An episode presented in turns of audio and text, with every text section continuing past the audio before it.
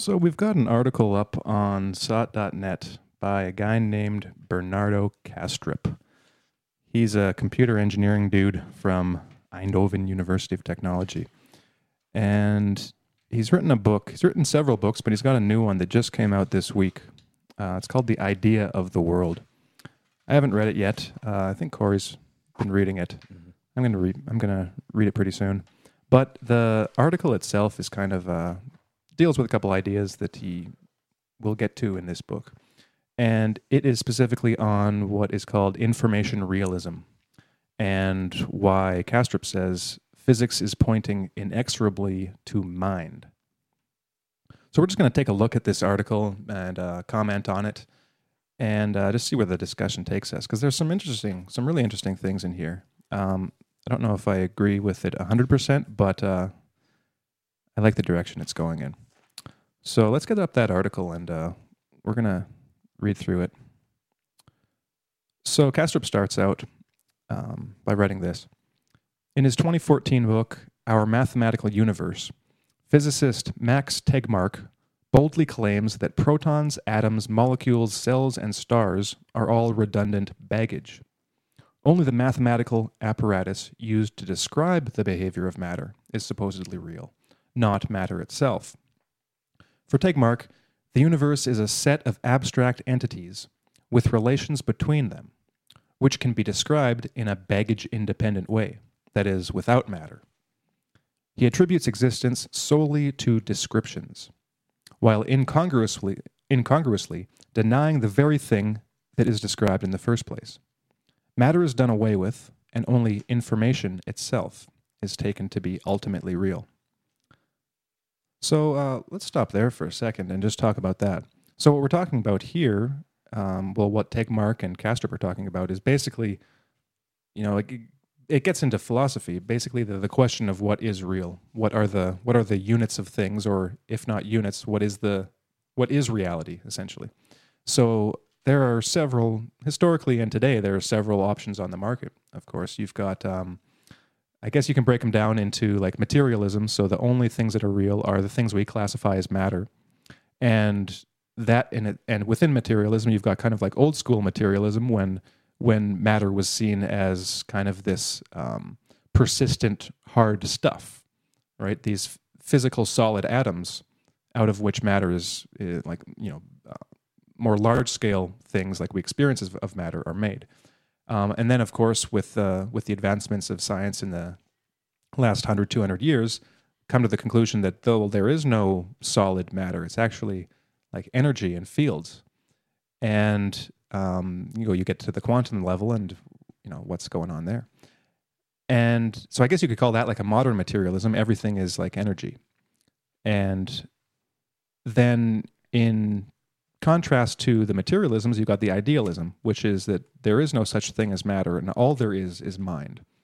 And matter, I guess, is an illusion um, in one variety of idealism, an illusion like produced by the mind.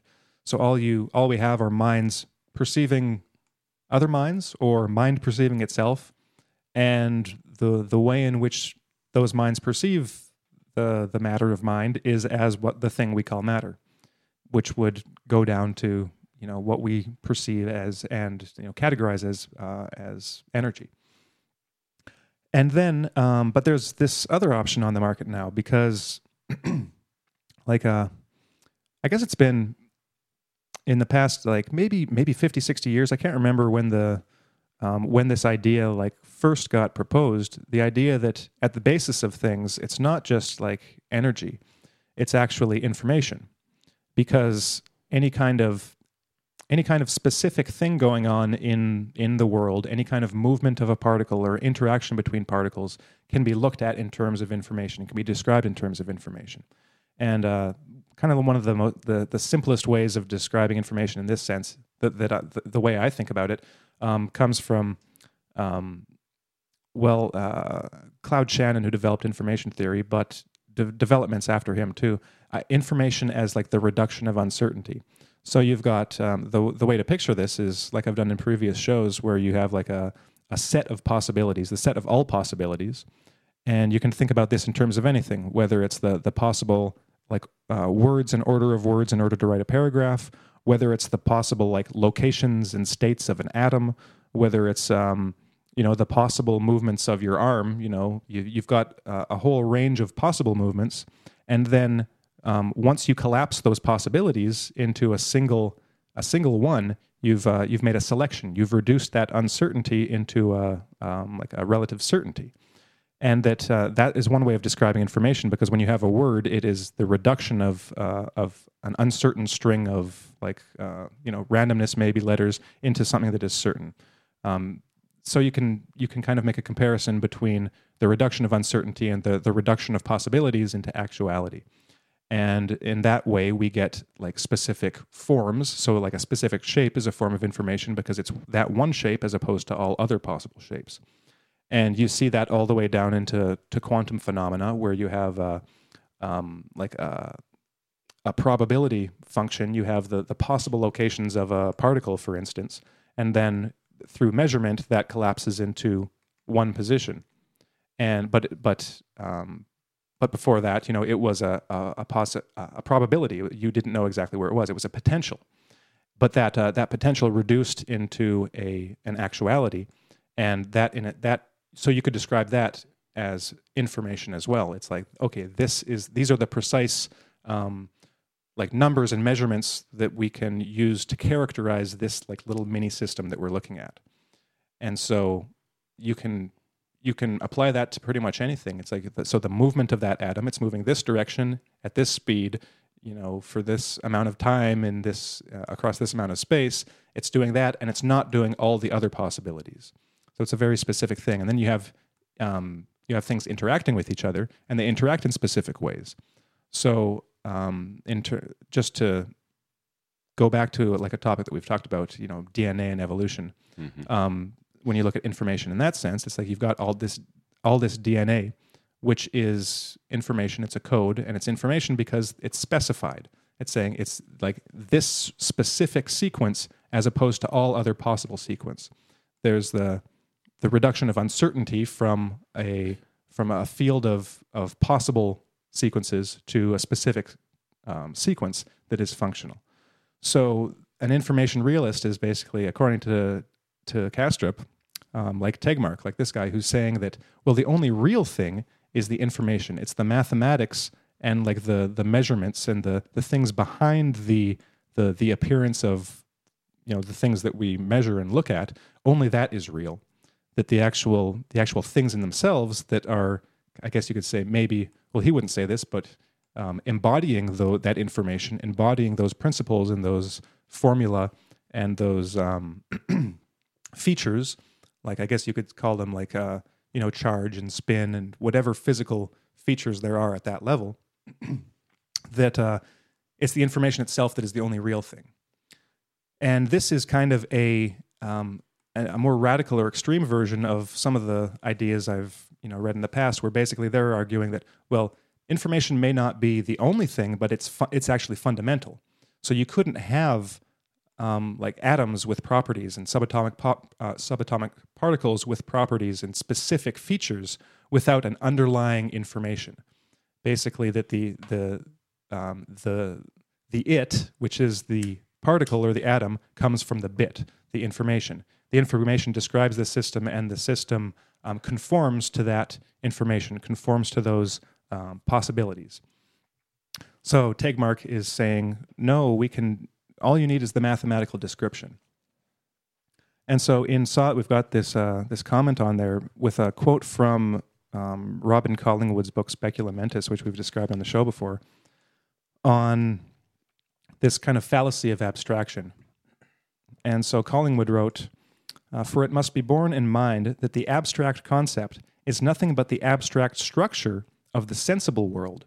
And therefore, if the concept alone is real, um, the world whose structure it is will be mere appearance and not reality.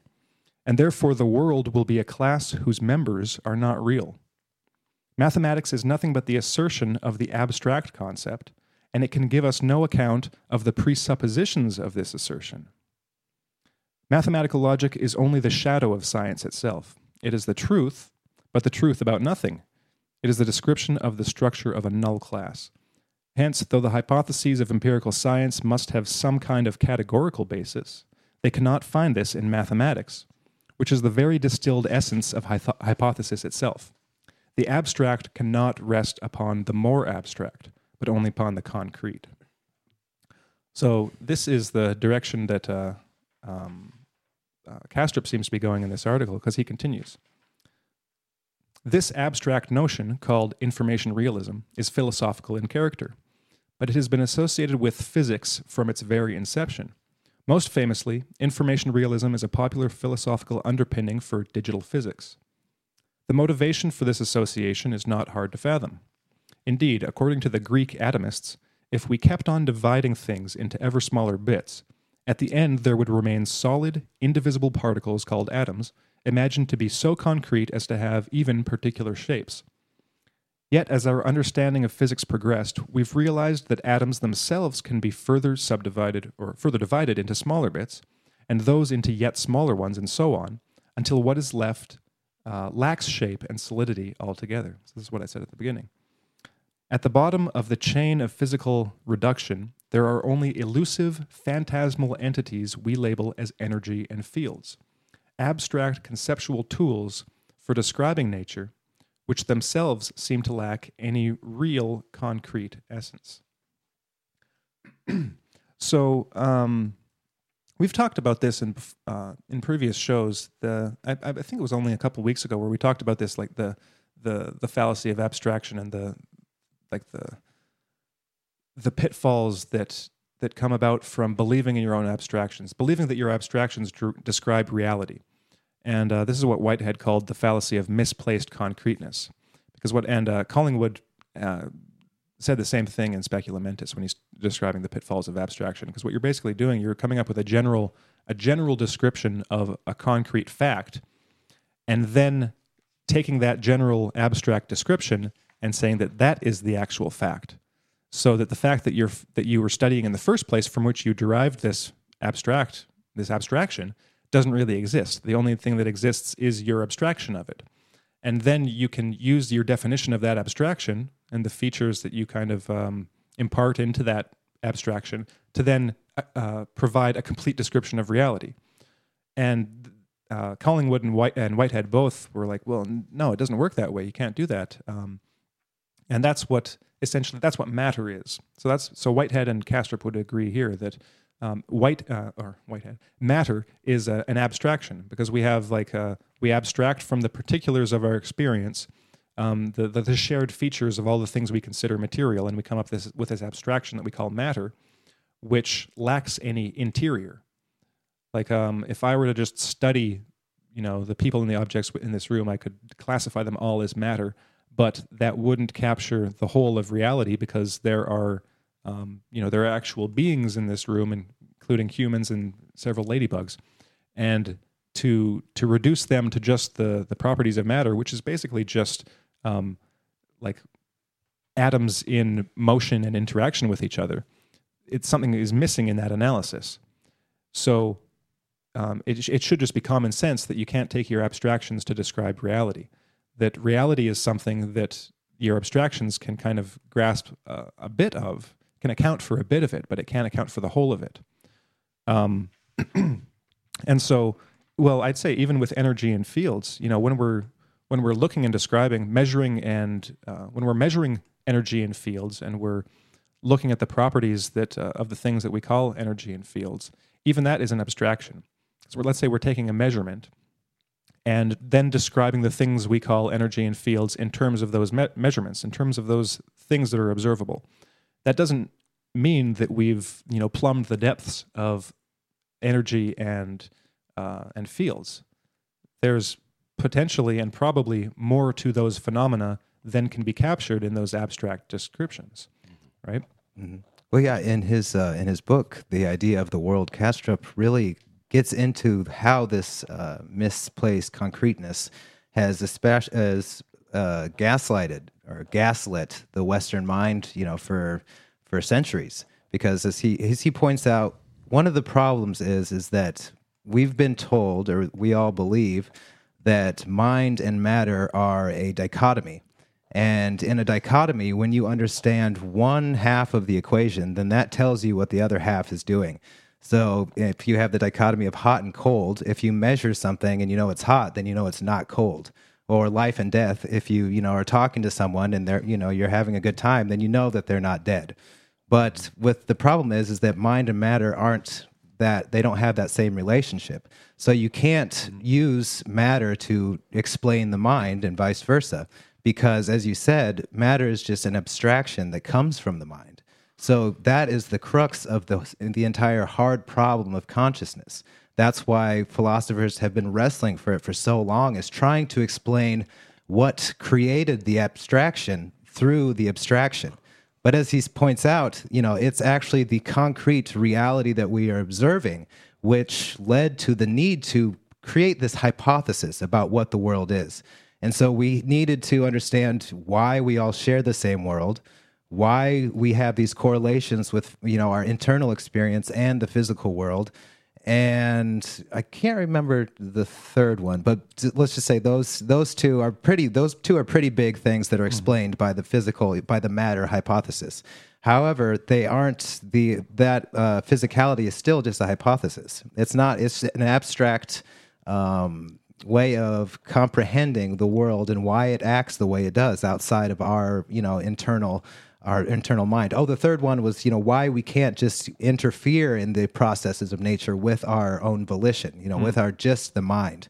So it, it remains a hypothesis to explain those three basic facts of human existence in this world that we live in.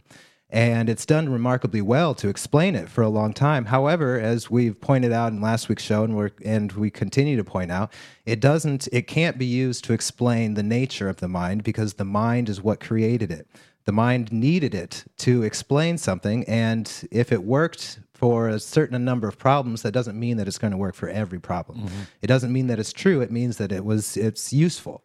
And one of the problems, I think, like you said, Harrison, is that you uh, that people become um, they they fall in love with this abstraction. You know, they, they, it's like they fall in love with uh, with the sense of you know power kind of the sense of you know c- completion that it mm. that it provides that, that, you know exactly what is out there and comfort. that you, they have the comfort and the fact that you can manipulate it you know you i i can say with an ultimate with absolute certainty what the universe is but you know as he points out in his book it's uh, this is misplaced uh, certainty. It's narcissism. You know when you worship you know it's kind of like worshiping at you know the uh, a false idol. Um, you know you uh, you forget you you forget what the uh, you, you, deny the divinity of humanity and you worship at the the feet of this false idol that is uh, materialism. Mm-hmm. and uh, as as you pointed out it is just it's fundamentally based on the on the on a bad way of seeing the world that mind and matter aren't a dichotomy they're not like hot and cold or life and death or you know th- thick and thin. You know you can't measure one and know what the other one is. They are the, it's, it's a completely different relationship. There are dichotomies within mind. There are dichotomies within this physical world and there's dichotomies within the properties of the physical world. Um, but you can't use the mind whatever or to explain or you can't use matter to explain the mind. Mm-hmm.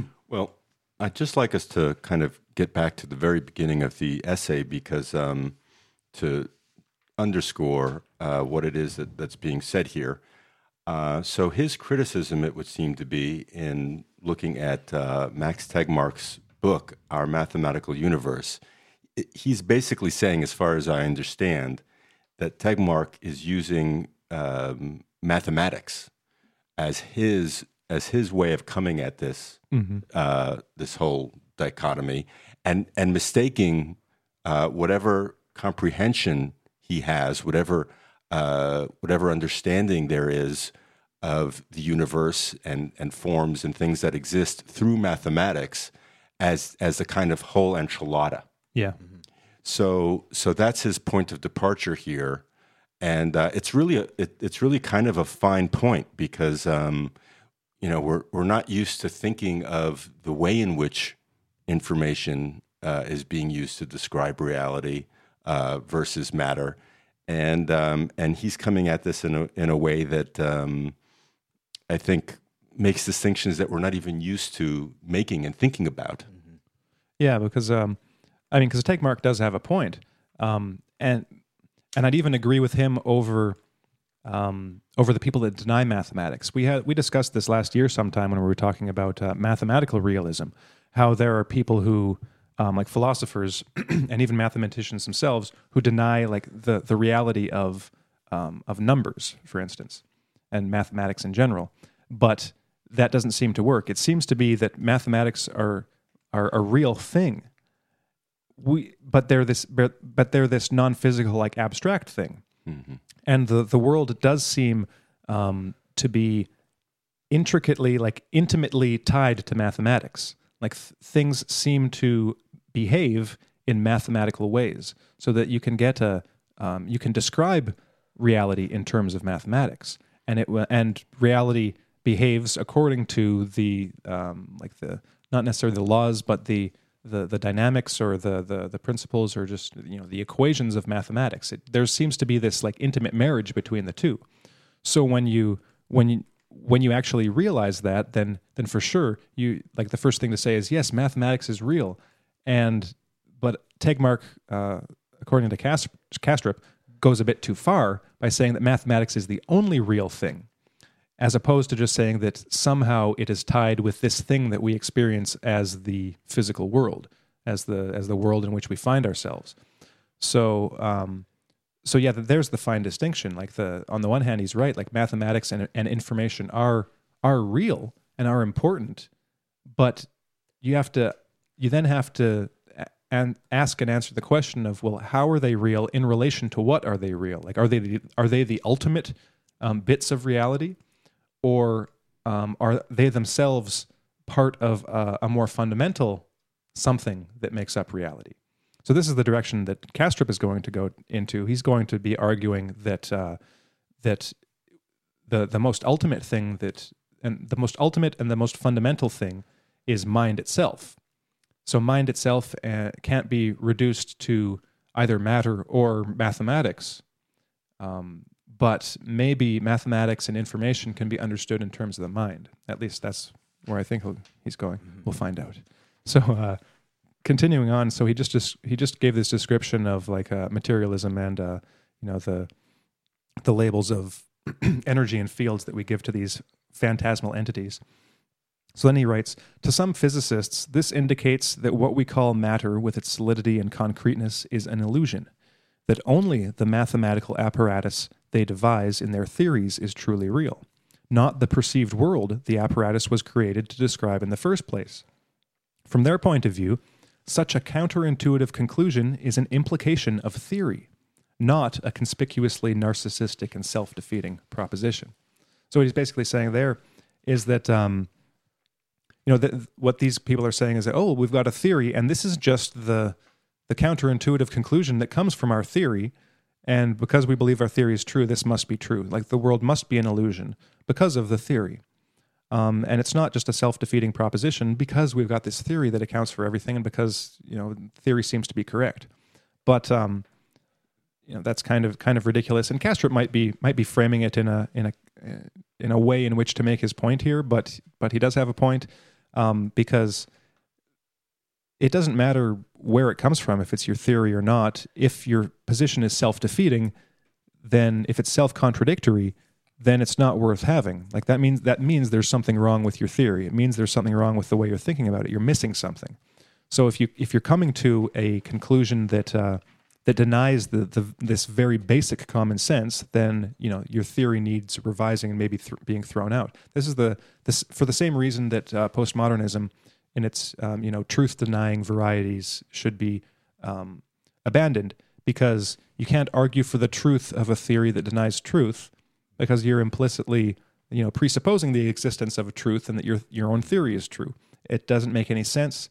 So, uh, so the theory itself should, should, just be thrown out. It means there's something going wrong in your theory at, at some point, either either in the course of like the the argumentation or in your very basic um, like axioms or principles or presuppositions, something's wrong. Like one of the premises in your argument is is just wrong because it's leading you to an absurdity. So uh, he goes on.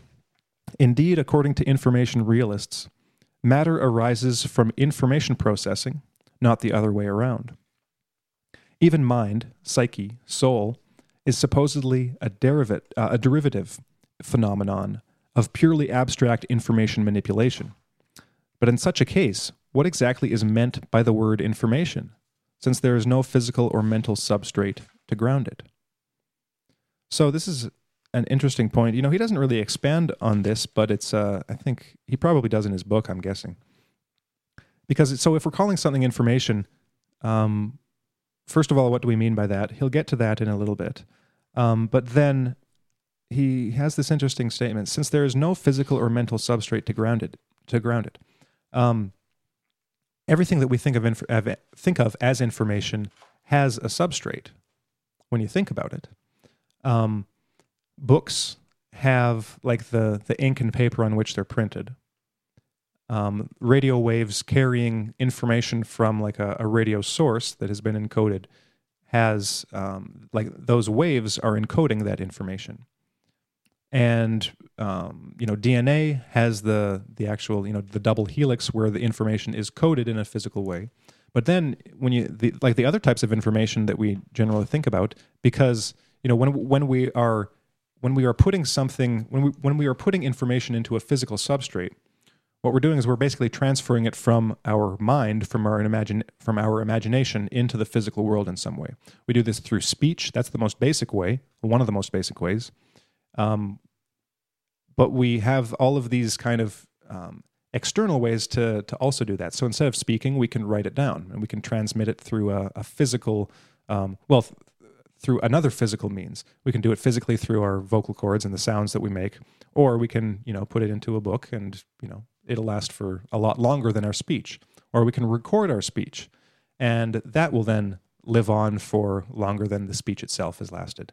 Because you, you think about like before there were any kind of recording devices, before there was even the written language, all we had were, um, you know, speaking to each other, and the only way to record that would be through memory.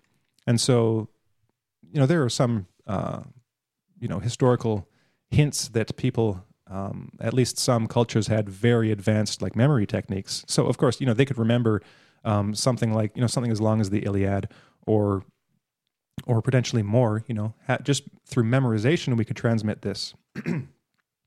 but uh, but now that we have like you know multiple terabyte hard drives, we can store vastly more amount of information um, more easily, and we produce like way more information. But the main point is just that um, that there has to be, there seems to have to be some kind of substrate in which information to in in which information exists.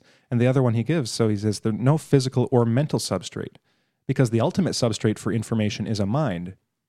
Is that like so when you when you are thinking of uh, of what to say when you have an when you're having an internal internal dialogue when you're looking at internal like visual imagery mental imagery um, when you're composing a, a song in your head when you're hearing music in your head that is all information it's all meaningful but um, it arguably isn't in a physical substrate now you could argue that uh, because you are using your brain that that information is somehow in your brain well, that may that may be the case in some sense if there is like a one to one correlation between every thought you have and every you know brain state. But um, I think Teg, uh, not Tegmark, but Kastrup and you know several of his colleagues and several of the people we talk about will argue that no, um, you the the mind does not need a brain in order to um, to like process information or to think. You know that um, that the the mind is fundament the mind is a more fundamental part of that equation where basically the mind thinks, the mind has information in it, and then that information may then get encoded in like um, a pattern of brain activity, or um, the the body, you know, all the various aspects of your body, um, your organs, your you know, all all your nerves, and all the the different kind of chemical pathways for transferring information for communication within your body, all of that presents information to the brain. So there we've got another physically instantiated, you know, um, method of or physically instantiated information within the body that presents itself to the brain. The brain does stuff with it. That then gets presented to the mind, to your consciousness, to your perception in some way. A lot of it doesn't, but some of it does, like pain, very easily. You know, we all understand pain. We all understand the meaning of pain, and that is a you know a transfer of of meaningful information from the source of the pain to your own consciousness. So you have the experience of of pain. Um, so when you if you're going to argue that information is the only thing that exists, well, you, you, kind of have to answer the question: Well, where is that information? Like, how do we how do we think about about information? Like, does is everything is information within itself, or like the the only thing that that intuitively makes sense, um, you know, based on our experience, unless we're just going to speculate about things that we have no experience of, in which case we can come up with anything, then we need to basically look at the at the the examples of our experience, at what it means, you know, because experience basically provides us with the only things that we can work with. We can't we can't um, we can't know anything that is outside of our experience just by definition. So where do we find information? We find it in physical and mental substrates. So, do you want me to go on, or do you guys have anything to say about that? Well, no, I was just yeah, I just wanted to add that, and uh, the only way that you can, the only way that information becomes information is when you with the mind, right? Uh, without that, then you don't have the observer. Uh, you don't have any real like that wave collapsing event that they talk about in quantum quantum theory, which creates that information. Uh, I guess gateway pathway or whatever that c- collapses the system, so that you get an observation, you get a measurement, um, and I think uh, Kastrup writes in the book about one of the the driving forces behind this attempt to find a third way of explaining matter and the mind and it's and it, it goes back to that that prejudice against the mind and the you know that hard problem that impossibility of finding uh, a way of explaining you know the the impossible task of explaining the mind through its the abstraction just one abstraction that it came up with. And so if you know the if you're trying to find the ultimate source of you know of reality and you've done away with mind and matter because you can't explain the two in, in our current way of thinking and then you find information um, you uh, you know it's attractive and it's alluring and it also in many ways is like you said it's a fundamental part of the universe and it's really it was it's a huge breakthrough to mm-hmm. understand the the nature of information but you can't understand it without the mind and you know as we said uh, it would make more sense to put the mind first. That the mind and or the experience of the information is the ultimate uh, is is one is the ultimate. And that's what Kastrup argues is that if you're if you're trying to find this ultimate artifact, this ultimate primitive, as I think the that's called in physics, that you're best using the mind because that's all that we have. You know, that's how we experience. That's all we know for sure. That's everything else out there is a hypothesis, is a theory, but we know. We, well, I hope that we know that we have a mind and that that we are experiencing when i feel pain i know i feel pain nobody has to prove it to me if i feel you know sweetness or if i taste sweet or sour um, any kind of experience that i have i you know it, that is the core um, that he's, he would he argues that that is the ultimate in the universe mm-hmm. Well, just to go off on that a bit, um, like I think there's a there's a truth in there, but even that can be um, taken a bit too far, and that's that's what Whitehead called, like I believe, the sub subjectionist or the subjective. Uh, subjective subjectivist principle, I believe, is what he called it when he was analyzing Descartes and Locke and Hume. Um, that that all we know is that we have a mind and that we have experiences. But Whitehead would argue that that's not all we know. Um, it is the fundamental thing that we know, but tied, like intimately tied with that knowledge, is the knowledge that there are other things that we know. So when we have an experience of something, it isn't just a, uh, like a, a, a, sensory experience that is totally divorced from some other thing, and we can't tell if we're uh, in an illusion and dreaming it or if there's some other thing uh, Whitehead would argue that on a very basic level, we have a direct knowledge, um, a direct experience of that other thing. And that's why we have the experience of it. So we can only know something through through our own subjectivity, through our own experience. But um, embedded within that um, that experience and that knowledge of the self is this implicit knowledge of the other, of the of the other things around us that we are experiencing. So those two are kind of are tied together. The question then is, what is the nature of what are the natures of those things? What is the nature of like myself as an experiencing subject and of the things that I experience as objects that present themselves to to my um, experience? So that's a that's a question that that uh, Kastrup deals with too. Um, not so much in this article, but uh, again, I'm guessing more so in his book, which we'll get to. So um, he goes on. The last point we just made is that um, so the whole idea of what is this information if there's no physical or mental substrate, and really, um, what is this information if um, information itself is, as far as we know, derivative of minds, right? Uh, that it, information is an expression of intelligence. Um, intelligences or like um, organisms are what create meaning. They have meaning in themselves, and they create the meaning in the in the information in their behaviors and in like a, a higher form of life, like in humanity, through their thoughts. So um, Kastrup goes on writing. You see, it is one thing to state in language that information is primary and can therefore exist independently of mind and matter. But it is another thing entirely to explicitly and coherently conceive of what, if anything, this may mean.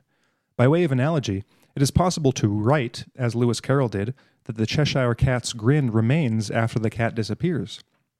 But it is another thing entirely to conceive explicitly and coherently of what this means. Our intuitive understanding of this concept of information, as cogently captured by Claude Shannon in 1948, is that it is merely a measure of the number of possible states of an independently existing system. As such, information is a property of an underlying substrate associated with the substrate's possible configurations, not an entity unto itself. so I mentioned Claude Shannon earlier. Um, maybe to just give a little background on what he's talking about here. So for Claude Shannon, um, uh, information was wasn't the meaning of anything. It was simply like the information bearing capacity of your substrate. So if you had, um, like in binary, if you had, uh, I hope I'm going to get this right. So you have zeros and ones in binary. You have two options, right? So if you had, if you have five characters, that's five bits, right? Um, five zeros or ones. Uh, I'm guessing there because I'm really not a, an information technologist. Um, so you've so you've got possible states there. You've got two possible states in the first position, two in the second, etc. So you've got a total possible, a total number of possibilities. So the information carrying capacity of that string of uh, of uh, numbers is going to be a certain number, and um, and like the longer the string is and the more possibilities, the more information carrying capacity it's going to have.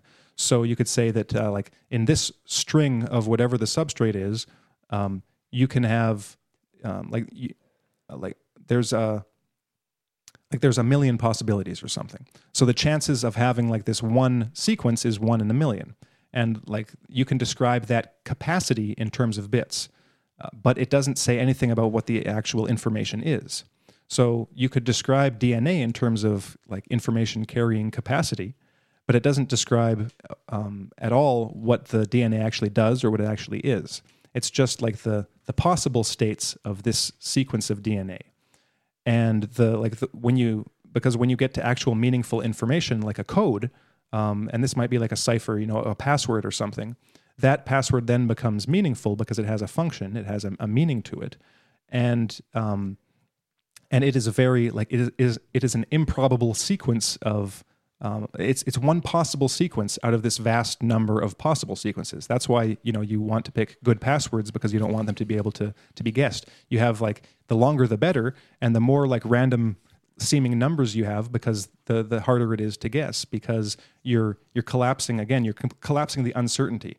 Like if if there were a password, um, like imagine a, a, password setup where every character, um, it's like uh, every character could be any other character. So no matter what you type, all the passwords work, right? That uh, that would not be a good password because any you know you would just type in any any sequence of those letters and you would get into the system. What you what you need is the the really like the, the reduction of that um, of of those possibilities into one specific sequence, and that's what a password is. Um, so Claude Shannon basically he had an him he himself had an abstraction of information as this um, the, the the the a measure of the number of possible states.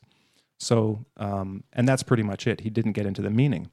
So that's why uh, Kastrup goes on to say that to say that information exists in and of itself is, akin, is akin to speaking of spin without the top, of ripples without water, of a dance without the dancer, or, or of the Cheshire cat's grin without the cat. It is a grammatically valid statement devoid of sense, a word game less meaningful than fantasy. For internally consistent fantasy can at least be explicitly and coherently conceived as such. One assumes that serious proponents of information realism are well aware of this line of criticism. How do they reconcile their position with it?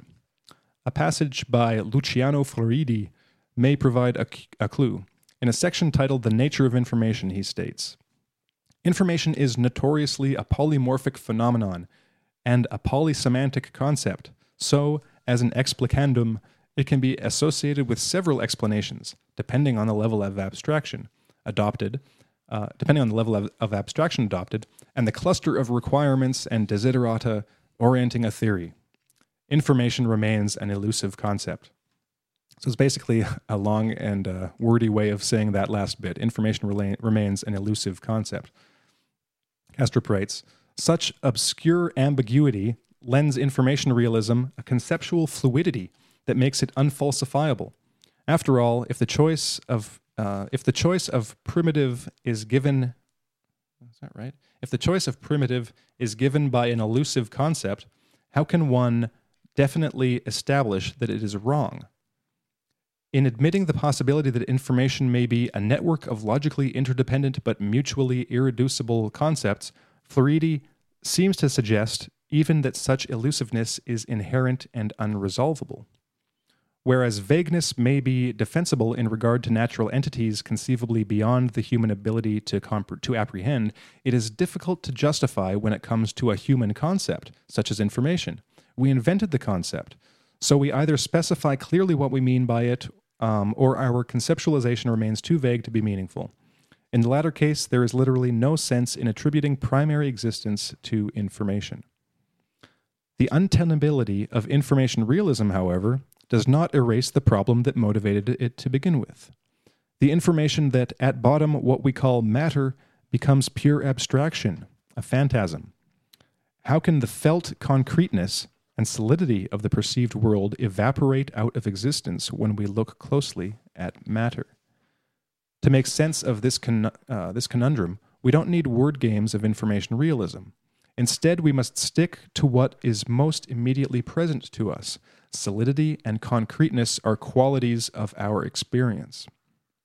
The world measured, modeled, and ultimately predicted by physics is the world of perceptions, a category of mentation. The phantasms and abstractions reside merely in our descriptions of the behavior of that world, not in the world itself. Anyone want to comment on that bit?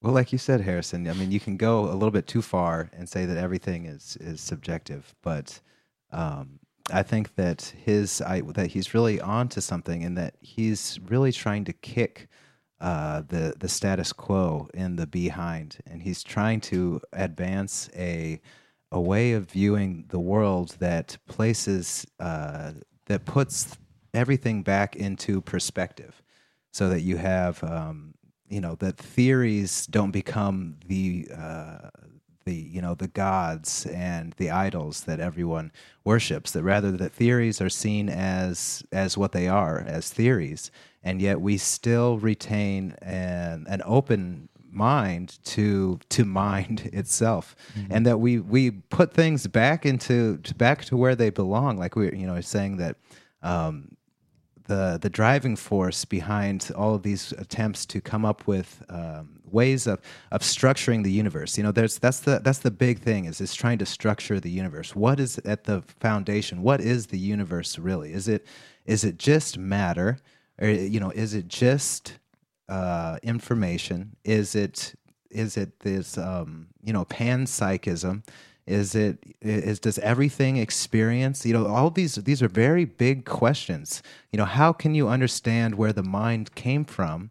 Um, if it just came out of nothing, if it came out of nowhere, you know, when the with when there was the first uh, living being that was capable of you know some form of consciousness that we have, did it just it just came out of nowhere? I mean, the serious questions that you know people would you know, say that they belong in like a philosophy 101 class. You know, I think that's what the logical positive, uh, positivists and the more analytical branch of philosophy would say. However, the human machine, our machine isn't wired to see reality in just that manner. We do have um, you know, as Jordan Peterson would say, we're we're structured. We, you know, we have a left hemisphere that will view things the way we know them, a right hemisphere that is more towards the unknown, and that we are we do have a capacity to be both analytical and to still embrace a more broad and fluid being centered way of viewing the world of of, of seeing it um, in like a in a phenomenological way like like Collingwood would say being able to get inside the events and so we have the capacity to do that and it's it's a it's important I think to um, to to utilize both of those capabilities, both of those ways of viewing the world, because otherwise we have a one-sided development. We we end up like the auto, like just automated automatons that we that we worship. Um, and I, I think that's what he, he's really trying to do. I haven't read his other books, but in the idea of the world, he says that he he tackles this problem with that more analytic uh, way of seeing things that the logical just you know logic is just the handmaiden of science. It's not there are no there's no such thing as there's no meaning to the question what is the meaning of life? There's no meaning to questions like where did consciousness come from? or what is a mind?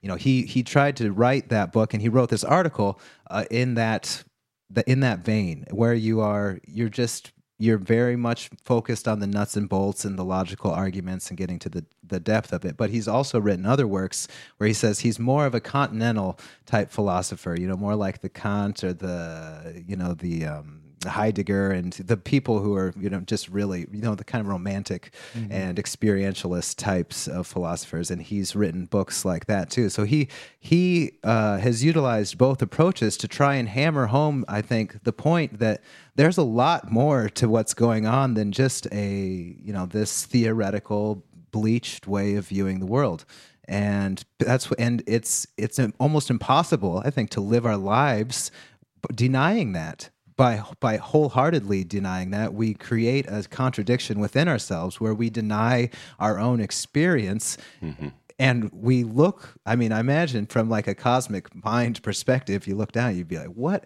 They what are they trying to do there? They don't they're say they don't have they don't exist? What are they wishing for for non-existence or you know what it's um it's i think it's it's a definitely a big conversation and I, he's he handles it extremely well. He he has the arguments. He really tries to bolster them with scientific evidence in his book. He does he does draw on scientific evidence to show that physicalism, um, you know, materialism can't be right. That it's it's just it's scientifically testable that it is false.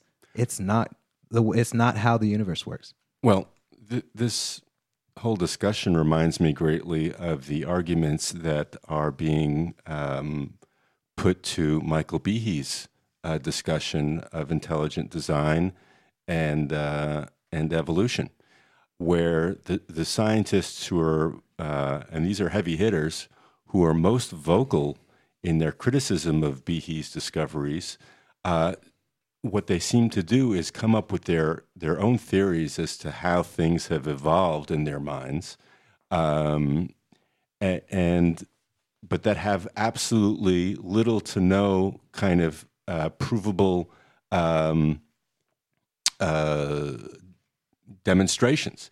It's all it's all something that they've just sort of imagined to be real, and then they proceed from from those imaginary uh, developments and ideas of, of evolution to use those to to assume that they are absolutely true and to use as a point of departure from which to uh, to try and knock down Behe's uh, assertions, uh, which aren't even assertions. They're just they're just observations that are based on his experience of of observable data and, and objective fact, um, and uh, and are completely well reasoned out.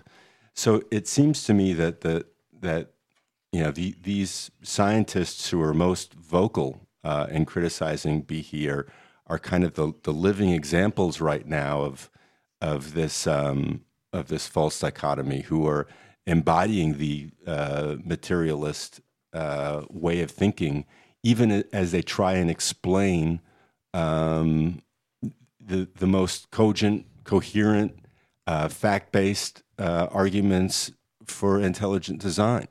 Uh, you know, it, it, just seems it it just screams for um, knocking down, and that's exactly what we've what we've been reading uh, in articles on SOTT. We've been seeing Behe knock down these arguments one after the next after the next.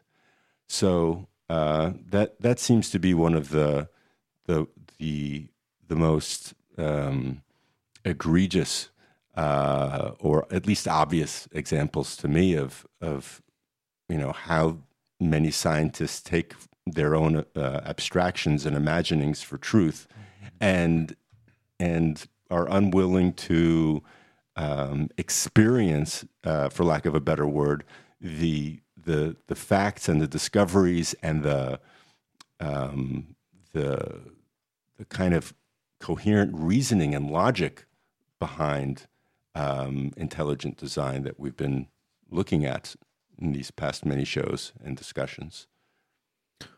Well, um, we're getting to the end of the show today, so let's just. Uh, I'm going to read and finish this article. It's just a few paragraphs more, and then we'll give our final thoughts on it. So Kastrup goes on. Where we get lost and confused is in imagining that we are describe that what we are describing is a non-mental reality underlying our perceptions, as opposed to the perceptions themselves. We then try to find the solidity and concreteness of the perceived world in that postulated underlying reality. However, a non-mental world is inevitably abstract. And since solidity and concreteness are felt qualities of experience, what else? We cannot find them there. The problem we face is thus merely an artifact of thought, something we conjure up out of thin air because of our theoretical habits and prejudices. Tegmark is correct in considering matter, deci- uh, defined as something outside and independent of mind, to be unnecessary baggage. But the implication of this fine and indeed brave conclusion is that the universe is a mental construct displayed on the screen of perception. Tegmark's mathematical universe is inherently a mental one. For where does mathematics, numbers, sets, equations, exist, if not in mentation? As I elaborate extensively in my new book, The Idea of the World, none of this implies solipsism. The mental universe exists in mind, but not in your personal mind alone. Instead, it is a transpersonal field of mentation that presents itself to us as physicality, with its concreteness, solidity, and definiteness once our personal mental processes interact with it through observation. This mental universe is what physics is leading us to, not the hand waving word games of information realism. So he ends it there. And so he's so he is basically coming out as uh, an idealist in the end, saying that everything is mind. Um, and you know, I've had my my problems with pure idealism in the past, but I think it may be the case that when you take any of these positions like to their extremes, they kind of end up meeting again at the you know at the at the extremes, like a like in a circle. You know, they they end up meeting. Um, and the reason I say that is because like if you take um, physicalism, like materialism, and you you do argue that matter is everything, then if you if you come to the conclusion that matter is everything, but that matter is conscious, then you end up uh, you end up with a position that argues that consciousness is somehow fundamental to the, to reality too. And if you are, if you argue that um, mentality is everything, but that the way in which um, mind experiences itself is as what we perceive as like physical, then you you still have something that we you know that we call matter, that we call physicality, but that ultimately comes from mind. It's like the it's it's hard to see where the where the distinctions are to be made and you know where one kind of goes to the other. This I think this is why I, I prefer um, Whitehead so far in that he basically argues that um, like the, the the fundamental bits of of the the universe aren't physical, um, but they're not just mental either. They are what he calls like actual occasions. There are things that are experienced as actual, as like whatever we experience as physical, but also what we experience as um, as mental. So every every part of the universe, from the smallest like subatomic particle and like and wave and and field um, to the the most complex, is both an, a subject and an object. You know, it is a subject that experiences itself and other um, um, other beings, other organisms as objects, um, and it and but it is it is also a subject, just like all the other like organisms or beings in the in the universe which with it interacts. They're just it's kind of like it's two sides of a of a coin almost, where you look at it from one perspective and it's physical, and you look at it from another perspective and it's uh, mental. So maybe they're essentially, you know, saying the same thing with different emphases, because um, at least that's the way that uh, that it appears to me, just based on this short article. But uh, I guess we'll find out. Do you know the answers, Corey? Do you know all the answers? I, I know all of them. I'm not going to share them. Though. It'd blow your mind. You're gonna keep them to yourself. No, I was I was thinking that um, that there has to be some sort of uh, like it seems like they're like when these kinds of debates occur, they do tend to happen on the same level, on this kind of theoretical, this kind of theoretical level. But with all of the, uh, you know, we've discussed intelligent design, and Ilan has brought it up. Um, you know that that scientific those scientific discoveries kind of beg the question. They kind of call out for a philosophy that could account for the kinds of intelligence. Yeah. Um, and Kastrup doesn't really go into that in his book, the the world of I or the idea of the world. He basically just sets out kind of a, a theoretical framework for how we, there could be other consciousness in the universe, um, how the entire universe could be conscious. Mm-hmm. Yeah, and um, but you know, to to to come up to with um, to come face to face with the kinds of intelligence that science shows us is, I think that it sends a lot of people packing. I think it's just so intense to see the kinds like i mean it's and it's threatening too because it's like um, you know if somebody's watching you it's your you know, driving down the street, you know, or, you know, or walking down the street, you feel like somebody's eyes on your back and you don't know who's you, but you just feel like someone's watching you. It's something similar to that. It's just something that, be, you know, that like I think that intelligent design, you know, I think it'll probably just be a natural outcome that is, if that, you know, continues to gain momentum, that there will be uh, philosophers that will, you know, that will answer the call of what kinds of intelligence there is in the universe. And you're going to I think you're going to need a theory like this to explain how there could be intelligence like this. And you know not in just a, oh the, you know, a bunch of aliens. You know the Alex Jones theory that the mm-hmm. aliens came and they they just threw every you know threw some magic dust or whatever some space dust down and then it turned into microbes. Um, you yeah i think that you're going to want to have some kind of a theory that explains that. Um, and you know it's it's not going to just be the the typical kind of panpsych you know everything is conscious versus you know everything is matter type debate. Mm-hmm. Um, but that it's nice. It'll be it'll be good to restore balance to that debate, to put a little bit more weight on the consciousness side, to get more people thinking and you know probing the idea of what kind of intelligence is out there. If you know everything is information, I mean, are there multiple levels of intelligence? When you mm-hmm. look at the fine tuning of the universe that is so that it can support life Whereas, you know, as you know, physicists say that, you know, I think it was in the book The Rare Earth. They argue that you know it's it's the universe is fine tuned, the planet was fine tuned, everything, so that you could have life. Um, you uh, you know, is there an intelligence that is at that level, and then there's mm-hmm. nested hierarchies of intelligence all the way all the way down to us, and down and down and down. Um, you know, until you get to the you know bacteria. And I mean, is there? I mean, is it just? Does it you know, we talked in the consciousness of, or yeah, consciousness anatomy of the soul about how there seems to be these big jumps mm-hmm. on Earth every 200 million years. I mean, how you know how how high does it go? Yeah, I think that's that's one of the the gaps that I see in the the kind of current debate, where um, for the people like for the pro intelligent design people who seem to be um, the the only people kind of considering this um, in relation to science, or you know there are others, but you know they're the they're the most vocal, I think.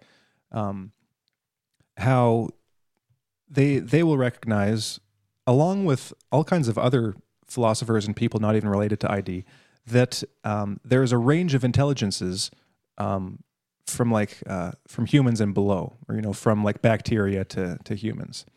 And then you'll get like panpsychists, pan experientialists, and like the variety of people like that, like Whitehead and, and David Ray Griffin, who will argue that the that that consciousness goes down to subatomic particles to some degree. That there is some like iota of experience in even the even the most simplest, um, you know, thing in the in the universe. But then where all of them seem to stop is that they they've got okay, so from atoms and stuff up to humans, and then God. So there's a super a super intelligence, a vast intelligence like that is the the most like unfathomably intelligent and like and whatever else we can ascribe to it. And then there's humans and everything below. Well, is could there be like intelligences like between mm-hmm. like humans and that ultimate level? I mean, it's at, it at least seems plausible if there are all these other intelligences, if there's so like so many vast degrees of intelligence from like uh, from protons up to humans, you'd think that maybe it would at least be possible that there might be like uh, individualized intelligences like between the level the level of us and the ultimate. And so what might the role be of like intelligence of that sort? Like that would be a question, you know, to ask and to to hopefully answer or speculate about, but uh, but no one's really doing that at least to to my knowledge. The only place you've had that is in like uh, you know the religious traditions of of uh, you know of theology and you know speculation and and mystical experience of of higher intelligence like angels you know or demons or whatever like that so And and framed in the way you did, Harrison, it's completely reasonable to think that as above, so below.